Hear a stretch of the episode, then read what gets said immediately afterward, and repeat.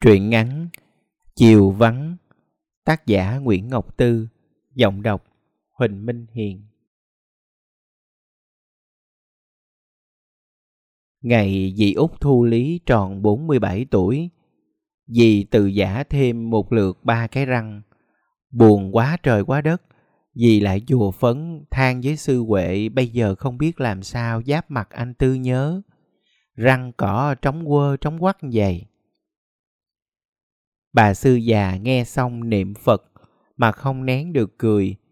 Dì út mượn gương, soi mình vào đấy, thấy tóc bạc, mặt nhăn, kỳ lạ thai, dì thấy cả một nỗi buồn rất lạ thâm thẳm trong lòng mình. Dì đứng đó một chút, rồi dì te tái cắp nón đi, hỏi đi đâu, dì bảo ra giường thuốc. Nhà cậu tư nhớ cũng ở đó, siêu siêu giữa giường thuốc nam, quanh năm nồng nàn hương hoa cỏ. Nhưng cậu không có nhà, cậu đang giữ đám tang trên lung dừa. Cậu đuổi quỷ trong đội đạo tỳ của chữ thập đỏ xã, gần 15 năm cầm đuốc, múa quanh quan tài đến chai tai. Lửa phà nám mặt, mấy lần ngậm dầu phun lửa bị sặc trói chết. Càng lớn tuổi, cậu càng tưng tưng. Ai cũng nói Ổng bị sạc dầu quá trời đất như vậy mà hỏng mát dây cũng uổng. Cậu nghèo, nhưng đèo bồng nuôi một thằng nhỏ mồ côi cha mẹ. Bình thường thì thằng lụm kêu bằng tía, nhưng có lúc kêu vậy cậu la thấu trời. Mày làm như tao già lắm vậy, kêu tao bằng anh đi, bằng thằng cũng được nữa. Một tháng ăn cơm nhà chừng ba bữa, còn 27 bữa cậu dọn giường, chặt thuốc cho chùa nên được đãi cơm chay. Hết việc, cậu dắt thằng con lang thang làm mướn dài dài theo sớm. Ăn cơm ở đó luôn. Đội đạo tỳ có việc thì hai cha con dùng cổ đám tang. Lắm lúc cậu về nhà biểu thằng lụm, đổ nước mắm vô kho quẹt ăn, tao ngán thịt heo thấu trời rồi. Chỉ nhà dì út thu lý là cậu không bao giờ lui tới. Hồi bà hai, má dì còn sống, ra đường chạm mặt, tránh không được, cậu mới mở miệng. Giọng có một chút hằng học, một chút chua xót, một chút mỉa mai. Thưa má. Rồi cậu cung cúc đi thẳng. Những chiều ngang qua nhà, thấy bà hai bắt cái ghế ngồi ngoài hàng ba là cậu cởi quần dài, tuột xuống mé kinh, lội qua khỏi cái đoạn đó mới ngoi ngớp lên bờ. Đám trẻ trong nhà thấy cảnh đó cười ngắt nga ngắt nghẽo. Chỉ có dì Sáu thu lý là chua xót ngẩn ngơ. Người coi tưng tưng vậy mà giận dai ghê luôn. Rồi dì tự hỏi, nếu mình là anh ấy thì mình có giận không? Giận, bởi gió kia, mưa kia, những mái nhà chiều chiều khói tỏa kia, người phụ nữ đang na cái bụng bầu lặt lìa qua ngõ kia, và những đứa trẻ kia, cả thằng lụm, hết thải đều làm cho người đàn ông đó nhớ một mái ấm đã bị tước đoạt của mình. Bởi nếu con cậu còn sống, bây giờ chắc nó cao hơn thằng lụm. Những khi ngồi nhớ lại, cậu ứa nước mắt Ước gì mình được thấy nó một lần, một lần thôi. Sau này có sặc dầu hay chết hụt dưới mương, cậu có lẫn lộn việc này việc khác, dứt khoát cậu sẽ không quên được hình bóng vợ con mình. Nhưng cả ước mơ đó cũng bị má vợ cậu, bà hai cướp đi mất. Khi dì ba Thu Lê để lòng thương cậu tư nhớ, rồi đòn mấy cũng không cản được, bà đã nghiến răng trèo trẹo khi nhắc tới cậu. Thằng ăn cướp. Sinh cả thải sáu người con, chỉ có hai đứa con gái. Dì út thu lý dụng về, đễnh đoạn như trẻ con, vui buồn ra mặt. Bà hai dồn hết tình thương cho con gái thu lê, dáng khéo, nhu mì. Hồi đó, dì ba mới hai mươi tuổi, trong lòng người mẹ, dì còn non nớt dại khờ. Ai mà ngờ, tổ ấm đó cách nhà bà một quãng đường sớm. Những bữa đi ngang qua nhà, bà hai nghe giận nhói ngực khi thấy con gái mình khép nép đi cạnh chồng, mắt ráo lơ, ngó vô nhà như thể nước lã người dưng. Cái nhìn gian lơn và hối lỗi của cậu tư nhớ nhỏ nhoi trước biển lửa giận hờn trong trái tim người mẹ. Không bảo nhau nhưng cả hai người đều hy vọng dù lâu lâu lắm nhưng sẽ có một ngày bà tha thứ. Hồi đó, gia tài của hai người chỉ có căn nhà dựng trong giường chùa với chiếc xuồng. Dì ba hay cười, an ủi. Anh buồn gì, sớm mình đâu chỉ có nhà mình nghèo. Dì làm bánh bò, sáng sớm hai vợ chồng chèo dài theo các xóm ven đầm bán. Buổi chiều họ xin rơm trở về gieo cải, trồng rau trên liếp nhỏ kế bên nhà. Dạo đó người ta dồn về nơi này để theo những con rạch ngoắt ngoéo ra cửa sông thầy suối, dược biển tìm đất hứa. Nhiều bữa thấy người ta lỡ đường, dơ dứt ngoài bờ bụi, khổ sở với bầy mũi lá, cậu tư cho quá gian, cho ngủ lại, sang sẻ ít chén cơm nguội. Cậu với dì không hỏi họ đi đâu, làm gì, hỏi họ cũng không có nói thiệt, chỉ nghĩ trong bụng, xứ sở mình đây mà không ở, đi làm chi cho cực cái thân vậy không biết. Cho tới một bữa, trên đường chở rơm về, cậu bị công an xã bắt vì tội đưa người vượt biên. Cậu tư nhớ có kêu quan, nhưng các anh công an cười, hỏi bà già vợ thưa mà còn quan ức gì nữa.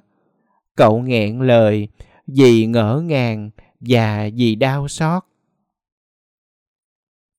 Lúc đó là tháng năm, đôi vợ chồng trẻ đang nôn nao đếm ngược từng giờ, đến sang viên sẽ đón trẻ con ra đời.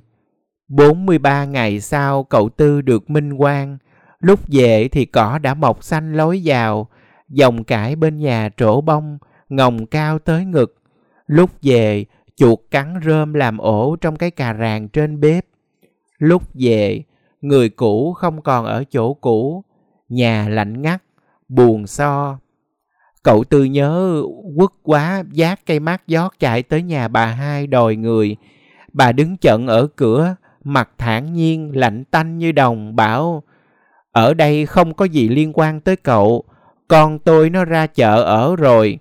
Còn con cậu hả, ra bãi rác ngoài trạm xá mà kiếm. Cậu Tư nhớ hoài, nhớ đời đời kiếp kiếp cái vẻ mặt chai đá của bà hai. Cậu cười, sao con người đối với nhau có thể cạn ráo đến như vậy? Cho đến bây giờ, dì Thu Lý vẫn còn nhớ cái giọng cười của cậu ngày hôm ấy. Nó khang lạnh, lạc nhách, không có dư âm, như thể đá cười. Bây giờ gặp gì cậu vẫn hay cười như thế. Có lúc cậu còn làm ngơ không thèm nói chuyện, nhưng dì không có giận. Dì nghĩ má mình nợ anh ấy rất nhiều, cho tới khi má dì nằm xuống, món nợ ấy vẫn còn y nguyên. Người ở xóm rạch ruộng ai cũng biết dì út Thu Lý thương cậu Tư. Họ dạy con nít ngạo chơi, trồng tre trở gốc lên trời, con chị qua đời rồi tới con em. Nghĩ cho nghiêm túc, hai người này cũng thật xứng đôi dừa lứa. Ngày nào dì út cũng đi làm công quả ở chùa Phấn, hốt thuốc tiếp sư cô, lúc rảnh chạy qua nhà cậu Tư nhớ quét cái nhà, lau bộ dáng, cho chó cho mèo ăn. Vì coi nhà cậu như nhà mình, nên quen thuộc từng lối đi hẹp te giữa bộ dáng ngựa cũ kỹ và chiếc giường. Quen với căn bếp nằm chết phía trái, đó là một góc tù mù khói, đó là một góc ấm áp nhất. Mấy đứa con nít khen gì giống cô tắm trong truyện cổ tích quá trời. Bây giờ gần 20 năm rồi, tóc đã trắng những sợi già, chuyện tình đó vẫn chưa đi tới đâu.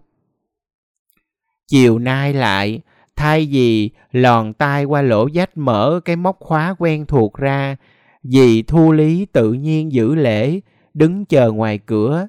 Thằng lụm về trước, thấy gì, nó cười hỏi, Ủa, sao Út không vô? Dì bảo, vô gì, nhà người ta mà. Thằng lụm nhìn dì lơm lơm, nó thấy dì bữa nay lạ quá, không biết có phải tại rụng mấy cái răng không? Nhưng lúc đó đã nghe tiếng đá banh dội binh binh đằng sớm, nó rảnh đâu mà thắc mắc, giọt đi mất tiêu. Cậu tư nhớ qua khỏi lùm nhãn lòng, làm như không thấy gì thu lý, dạch cái cửa đi tuốt vô nhà. Cậu tư nhớ ra ngoài vàng ôm củi vô, rồi chỏng mông thổi lửa nấu ấm nước, khuôn mặt cậu tỉnh rụi, nước sôi, cậu đi rửa cái bình mẻ dòi chăm trà, cậu chống rèm cửa sau lên, lao bộ dáng ngựa đầy dấu chân gà, quét cái nhà dương giải rác, rồi ngồi uống trà. Cái giạt áo màu bông của dì Thu Lý vẫn phơ phất bên ngoài cửa, mũi kêu o e xào quần bên lỗ tai. Ờ, giờ này mũi bắt đầu bay khỏi đám lá đi kiếm hơi người. Ngoài sân, chắc mũi cũng nhiều. Cậu Tư hơi trù trừ dây lát rồi đứng lên, ra cửa trước nói trỏng không. Sao bữa nay mắc gì không vô nhà, ngoài này mũi cắn chết. Dì thở ra, cứ tưởng là thằng chả không mời. Dì cố nén cười, nghiêm mặt bước vào, đứng lừng khừng khách sáo như người lạ. Cậu Tư coi bộ hơi bực. Sao không ngồi đi, coi chừng làm nhăn bộ dáng tôi nghe. Nói rồi, cậu đi gom mớ giỏ dừa khô vô nhen mẻ ung. Cậu ngồi thổi hoài cho đến khi lửa bùng lên, cậu lại dùi cho tắt. Rồi hì hụi chỗ này, hì hụi chỗ kia, không làm gì cũng lăn xăng. Sực nhớ ra cậu lại đằng trái bếp lấy khúc ổi, vừa được phơi dốt nắng. Ngồi đẻo ngỗng cối. Ngày mai, đằng nhà tư biểu có đám dỗ, thể nào cũng xài. Cậu sợ rảnh tay rồi phải mở lời nói với nhau, mà cậu thì không biết nói cái gì hết, không muốn nói cái gì hết.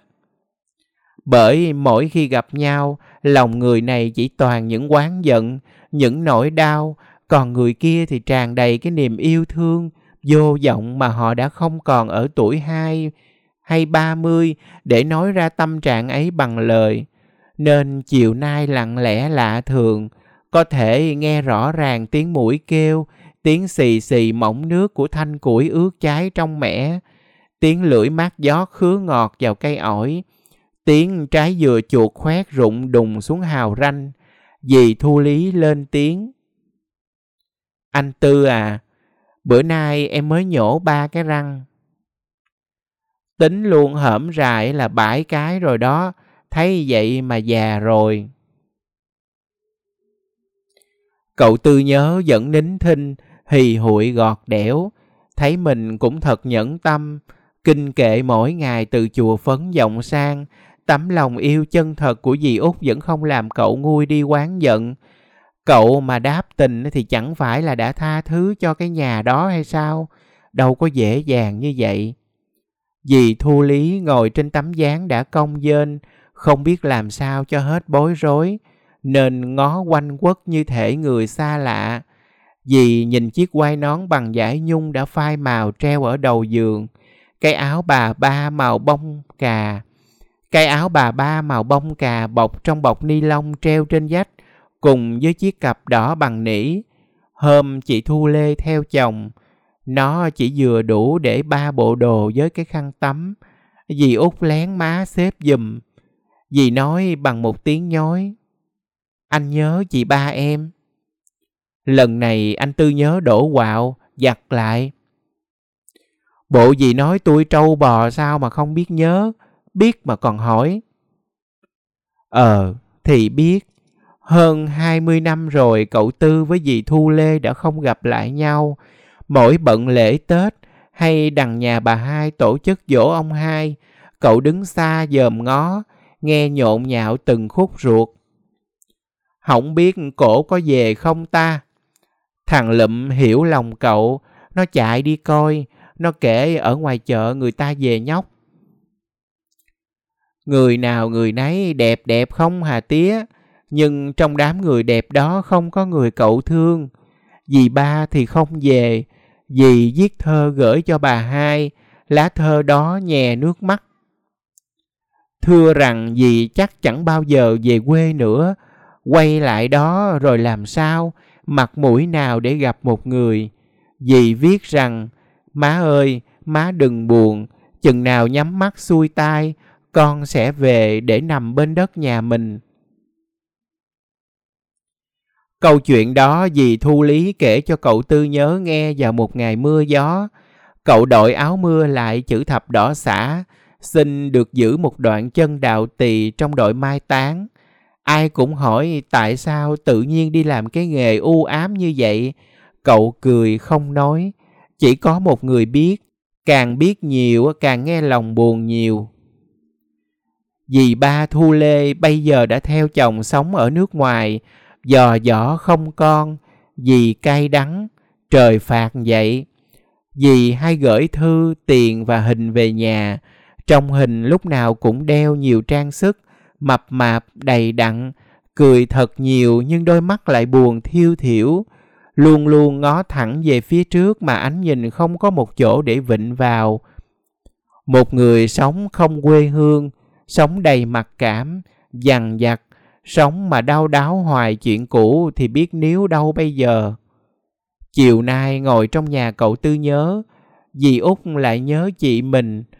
Dì chợt nghe lòng quan quẻ lạ lùng, sao mình không giúp cho anh chị ấy lại gặp nhau một lần. Bây giờ không làm đợi tới chừng nào, mình làm được mà. Thí dụ như mình giả đò chết, chị ba Thu Lê nhất định sẽ về, sẽ gặp lại anh Tư nhớ. Dù bây giờ tóc xanh đã phai màu, gặp chơi vậy thôi chứ không thay đổi được gì hết. Nhưng thương nhớ nhau thì hội ngộ lúc còn đang sống, chứ đợi người âm kẻ dương làm chi, đời vốn dĩ đâu có buồn dữ vậy. Dì sáo Thu Lý ngồi ở đó tới chạng vạn, không nói thêm gì nữa, chỉ đau đáo ngắm cậu Tư, lòng tràn đầy thương yêu. Lúc về, dì mới lại gần, dạng dĩ gỡ cây mắt giót trong tay cậu ra, nắm ngay lấy bàn tay nóng rực ấy, định cười, nhưng nhớ mấy cái răng cửa vừa nhổ nên thôi. Rồi dì bảo, mai mốt chế ba về anh Tư à, thiệt, mai mốt này. Khi qua cửa dì út thu lý mới hay, con mắt rửa bằng khói đã nhòe nước. Rồi những cơn gió tháng 7 đưa tin vui đến từng mái nhà trong rạch chùa. Người ta bần thần, vậy à, xa xứ biết lâu rồi, trôi dạt tận nước ngoài, cuối cùng người con gái đó cũng về thăm lại sớm rạch. Cậu Tư cuốn quýt hỏi thằng Lụm, có đúng cổ không mày? Đúng hả? Về rồi hả? Về một mình hả? Vậy đa. Trời ơi, gió thổi bời bời vào căn chòi của cậu Tư nhớ, thóc cuộn những tàn tro sát vào những vết cắt trong lòng. Dì Thu Lý chỉ còn làm được một chút đó cho Tư nhớ để trả cho cậu món nợ nhà dì đã vay. Để cậu gặp lại người xưa nhưng cậu đã phụ lòng. Khi dì ba Thu Lê về, tận mặt nhau, cậu lắc đầu cười khẳng khái. Em Lê đâu có già, đâu có mập ú ù u như vậy. Cả ba người quay lưng lại với nhau, bưng mặt khóc, thương cho tuổi thanh xuân đã qua mất rồi.